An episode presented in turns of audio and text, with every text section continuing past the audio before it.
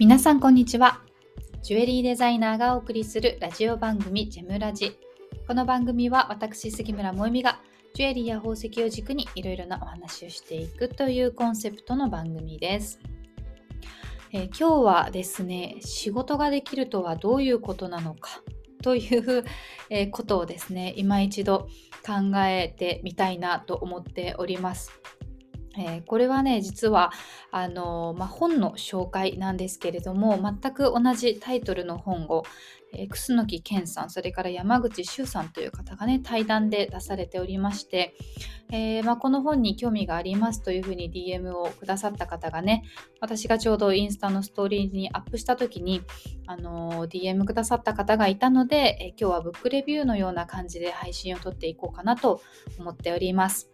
えー、ただですね、この本とっても内容が濃くてですね、私も、えー、一度読んだきりではちょっとつかみきれないなというかあの断るごとにちょっと読み返したいなって思っているような本なんですね。でぜひ皆さんにも考えていただきたいなと思うので、えー、このね著者の楠木さんが冒頭ご挨拶みたいなところで書かれている、えー、その文章の締めくくりのところをね一文読んでみようかと思うんですけれども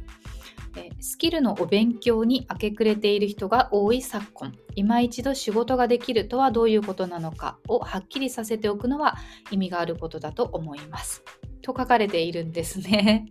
これを聞いて皆さんいかがでしょうか。まあ、あの今日のね配信はあのこの問いに対して私が感じたことというお話をしたいなと思ってるんですね。まあ、というのもあの取り上げたい内容というかトピックスが多すぎてですね一度の配信で全て紹介できるということではないのでただ、えー、この書籍は、えー、お二人とも最終的に対談をしても仕事ができるとはどういうことなのかっていう具体的なその言語化できた答えみたいのは見つけられていないんですね。ただ、えそういったことを、え話していく中で見えてくることたくさんあったよねという感じで進められていく、えー、本なんですね。で、その中でもう、えー、とりわけ、え常にこのキーワードとして、えー、多用されているのがセンスとスキルというものの対比なんですね。えなので、まあ、そこにフォーカスしながらも、まあ、私なりに感じたことというのをね、えー、今日はお話ししてみたいと思っております。センスとスキルというと皆さんどうでしょうか？あのー、これは捉え方いろいろだと思うんですね。ちょっと抽象的ではあるんですけれども、も私みたいな仕事だと、例えばセンスはデザイナーさんとかが必要なもので、技術的なスキルっていうのが、例えばジュエリーを作る職人さんとかが持ってるものでとかって思いがちなんですけれども、あのそうではなくてですね、まあ、この著者のお二人がそもそも、えーとまあ、ビジネスパーソンを、えー、相手に、えー、いろいろな発信をされて、えー、いる方たちなのでもうこの本、えー、完全にビジネス本なんですね。でなのでセンスとスキルというのもですね、まあ、基本的にその仕事の中でというような、えー、その文脈で語られています。であのーその中で言われていることはスキルよりもセンスがより重要になってきてるよねということですね。そしてスキルがあるっていうことと仕事ができるっていうことは似て非なるもの同じではないと。だからすごく簡単に言ったら例えば Excel、PowerPo 全部使えますいられ Photoshop 全部使えます完璧に使いこなせますっていう人が仕事ができる人と表現するべきなのかというとそうではないよねっていうところなんですね。であのセンスとスキルという言葉を別の表現でいろいろ置き換えて話されていくんですけれども例えば仕事において意味がある仕事というのはセンスの分野。そして役に立つ仕事というのはスキルの分野だというふうに表現されたりとか、えー、考え方として直感はセンス。論理的に考えられるものはスキルというふうに表現されたりとか、まあ、結構いろいろな場面に落とし込むことが、うん、できるんですね。でそうやって見ていくと自分がやっている仕事が、えー、果たしてスキルで固めてしまっていないんだろうかあるいはセンスに偏っていないんだろうかと、えー、そんなことをいろいろ考えさせられるわけなんですけれども、まあ、そのねあのスキルの勉強にあくれる人が多い昨今という、えー、言葉から始まる先ほどご紹介した、えー、一文をですね読んで私が、えー、一つ思い出したことというのがですね著者ではない方なんですけれども、えー、How to のシェアは不毛だというふうに言った人がいたというのをね以前どこかの配信でお話ししたことがあったと思うんです。これがあの本の内容と重なるところだなと思ってまして、えー、楠木さん山口さんはねもう、えー、50代とかですけれども、えー、この How to のシェア不毛だよねって言った人はですねほぼほぼ私と同い年ぐらいの方なんですね。ので世代が違ってもやはり本質を見ている人というのは考えることが一緒だなって思ったんですけどこれはどういうことかというとあのー今ね、あの How to のシェアとか、えー、それから本屋さんに行けばノウハウ本がすごくたくさん並んでいたりとかこういった音声配信とか YouTube もすごく多いと思うんですね。自分がこう見聞きして役に立ったことをシェアするとかビューティーだと例えばメイクアップ動画とかもすごいいっぱいあるじゃないですか。仕事から友人とかもそういうのをすごいチェックしてるのであの本当多いなって思うんですけどそういうのは、えー、この方たちの概念によればスキルなんですね。で、えー、それをひたすら発信していって、えー、それをひたすら享受する人たちがいるっていう状況がなぜ不毛かというとですねそれはクリエイティビティを生まないからなんですね。コピーして真似していくことっていうのは非常に役に立つことで簡単ではあるんだけれども、えー、人間がそもそも考えるっていう思考を取り除いてしまってるっていうことだと私は解釈しているんですね。で今は、えー、Google 先生という言葉があるようにネットで検索すれば Wikipedia もありますし何でもすぐ答えが出てくるじゃないですか。でそれのそれを分かった上で知識の探求ができる人っていうのはより効率的にどんどんどんどんインプットをしてより幅広いより深い学びができるんですけれどもでも実際人間はねすごく怠惰なので楽な方楽な方に流れてしまうんですよ。よほど自制心とかがないとなかなか難しい。で、えー、そうするとですねその昔だったらこうすぐに答えが出なかった問いに対して、えー、誰か人に聞いてみる本をいろいろ調べてみるとか、えー、それなりに労力をかけているんですね労力と時間をかけていた。であのそれはその効率的ではないけれどもでもその分考えるっていう時間も長くあったわけですよ。で哲学とかがこう盛んにこう出てきた時代ってそもそも娯楽が少ないからみんな考えることにすごい時間を費やしていてだからこう哲学とか宗教みたいなねものが出てきてたわけなんですけれどもその考えるっていう時間を、えー、現代の人間人たちから奪い取っているっていうのがこの How to のシェアとかだっていうことなんですよね。で今までのその時間がかかって考える時間が多かった時にあったそのプロセスの中で得られていた余計な情報例えば辞書で一つ単語を調べようと思っても1ページにすごいたくさんの文字が書いてあるすごいたくさんの言葉が書いてあるでそこから得られた余計な情報っていうのが例えば教養につながったりとか新しいアイディアにつながったりとかってしていたんだけれども、まあ、それも全てショートカットされるようになってしまったっていうことですね。でこの How to とかノウハウ的なその情報発信っていうのはやっぱりすごくニーズがあるんですよね。であのとある人がそのニーズが多い一方でより多くの人をバカにしていくというふうに言っていたんですよ。まあ、ちょっと言い方は強めですけれどもそれも私その通りだなって思うんですね。要は考えるっていうプロセスを取り除いてすぐに答えが得られるっていうことにをに対して人間みんな中毒みたいになっていくんですね。だからこそ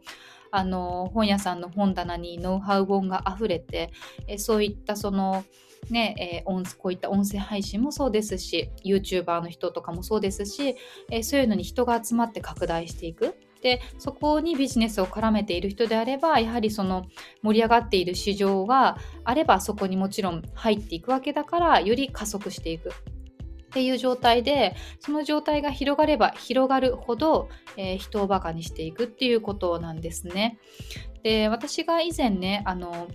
えーと、伝えるより考えさせるえー、そういった発信をしていきたいといったのも、えー、そこにつながる部分があるんですけれどもやっぱりあの役に立つような情報というのが悪いわけでは全くないんですよね。私だって何もわからないことに対して例えば子育てに関して関してとかね、えー、トイレトレーニングはいつからどうやってしたらいいんだとか全然右も左もわからなければ調べてそれでそこから得た情報でなるほどって思って実践するわけだからだから全然悪いことではないんですけれどもただ、えー、そればっかりだと自分自身が考える深く考えるっていう時間をもあの取ってないなっていうことを自覚しておかないといけない。でそれをこう自分で分かった上でえこう意識的に何か深く考えるとか時には疑問を持ってみるとかっていうことをですねあのそういう時間を取るっていう風に現代人はしないとどんどんどんどんあのバカになっていっちゃうよっていうことなんですね。でやっぱりあの予備校の授業とかもそうだっていう風に聞いたんですけど先生が分かりやすく説明すればするほど生徒はそのまま分かった気になってしまう。えー、分かったから気持ちよくてですねさらにそこから深く考えよう勉強しようって気にならなくて実際に全然頭が良くならないっていう話を聞いたんですけど、まあ、これも同じことだなって思うんですね。なので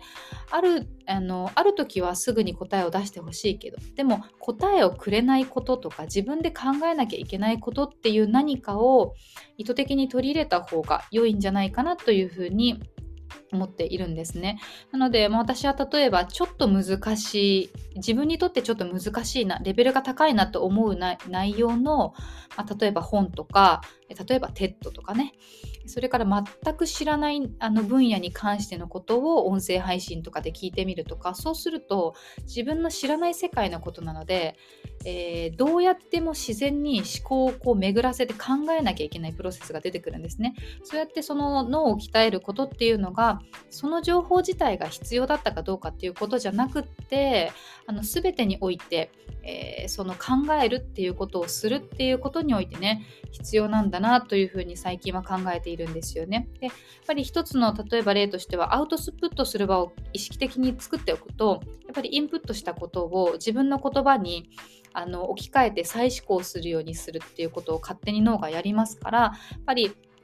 あのそういうことっていうのも一つの例だと思いますしなんかそういうことをね今一度特に現代人は考えた方がいいなって思ったっていうのが、まあ、この本から私が一つ得たあの答えでした。でこの本はねあの答えはくれないんですよ。でもひたすら考えさせてくるっていうのなのであのそういう意味ではすごくいい本だなって思いますしあの例えば社会人なりたてとかだと本当にスキルをあの頑張って習得するだけでも仕事が成り立つ。でもあのもうちょっと中堅の立場になったりとかもっともっと上の立場になってくる人とかだとやはりスキルでカバーできない部分を実感してくると思うのでそういう方とかはね多分刺さる内容がたくさんあるんじゃないかなっていうふうに思いますなんかタスク管理をすると仕事のプライオリティでこれは重要で急ぎだから早くやらなきゃっていうのがあってでも重要だけどそんな急ぎじゃないよねっていうのって結構先回りあのえーと、ポストフォンしちゃうと思うんですね。でもまさしくこの本を読んで感じることってそこをポストフォンしがちだけど重要なことだなって思うのでなんか今一度あの自分の仕事の仕方とか情報収集の仕方とか、えー、考え直す意味でもね立ち止まってみるのもいいんじゃないかなっていうふうに思います。であの実はですね、えー、この本、えー、をですね、え夫もね読んで私の後に読んで私の前かに読んでいて、えー、そのレビューをね書いているんですよ。で、えー、夫が今天然石ショップセルシャの方を主に運営してくれているんですけれども今年からセルシャ通信というねメルマガを始めました。でこれはどういう内容かというと月に、えー、1回だけ配信するんですけれども1つ、えー、1月1石ね石を選んで、まあ、今月号はアメシストなんですけれどもそれになぜか一月に一冊本を選んで合わせて、えー、文を章を書くということをやっています。で、まあ、最初始めたいって言った時なんでだろうなとかって思っていたんですけどあのそれのね答えっていうのもまあ、今お話しした中に重なる部分があってですね要は、えー、何か、えー、学びを得ようと思っていた時にアウトプットする場所を決めておくデッドラインも決めておくと人間頑張るんですよね。で自分が見るもの家族が見るものだけだったら大して完成度が高くなくてもいいんですけれどもやはりお客様に見せるってなった時にはやっぱりそれなりにすごくすごく考えて、えーと、文章を書くじゃないですかあのメールメールマガの場合はね。で、えー、そういうふうにすることで自分自身の学びになるっていうのが大きいんですですね。でなおかつあのこういった文章をシェアする時ってどうしてもあの言葉はネイティブに聞こえるんですけど文章を書くと、えー、結構チャイニーズが出てしまうところがあるので私が、えー、手こ入れをすることがほとんどなんですね。でそうやって添削をすることで私と、えー、夫の間でそのトピックについてより深掘って、えこうちょっと対話をするというかそれによって得られる学びっていうのがお互い出てくるっていうのもあるので、えそういった意味があってですねこのセルシャセルシャ通信をやることになりました普通だったらね石屋さんのメルマガって新着情報とかイベント情報とかが載ると思うんですけれども、まあ、なかなかやっぱり石屋さんというよりはもともとサラリーマンだったっていうところもあってですね、あの考えている視点が全然違うと思うのでそういった意味では面白い、えー、こうヒントがね隠れているんじゃないかなって、えー、思います。なかなか今月はねこの同じ本を、えー、夫婦2人でピックアップしてそれぞれの視点から見た、えことを発信するっていうので面白い内容に、えなってえー、いますので、あのメルマガ登録していただくのももちろんなんですけれども、こういったことはアーカイブしていく価値があるなと思うので、えー、セルシャのノートのアカウントを作って、えー、そこにブログのような感じで本編をね、貯めていっています。なので、えこの概要欄にも URL を貼っておくので、ぜひそちらも合わせて見てみてください。えそれでは今日はこの辺にしたいと思います。また次回お会いしましょう。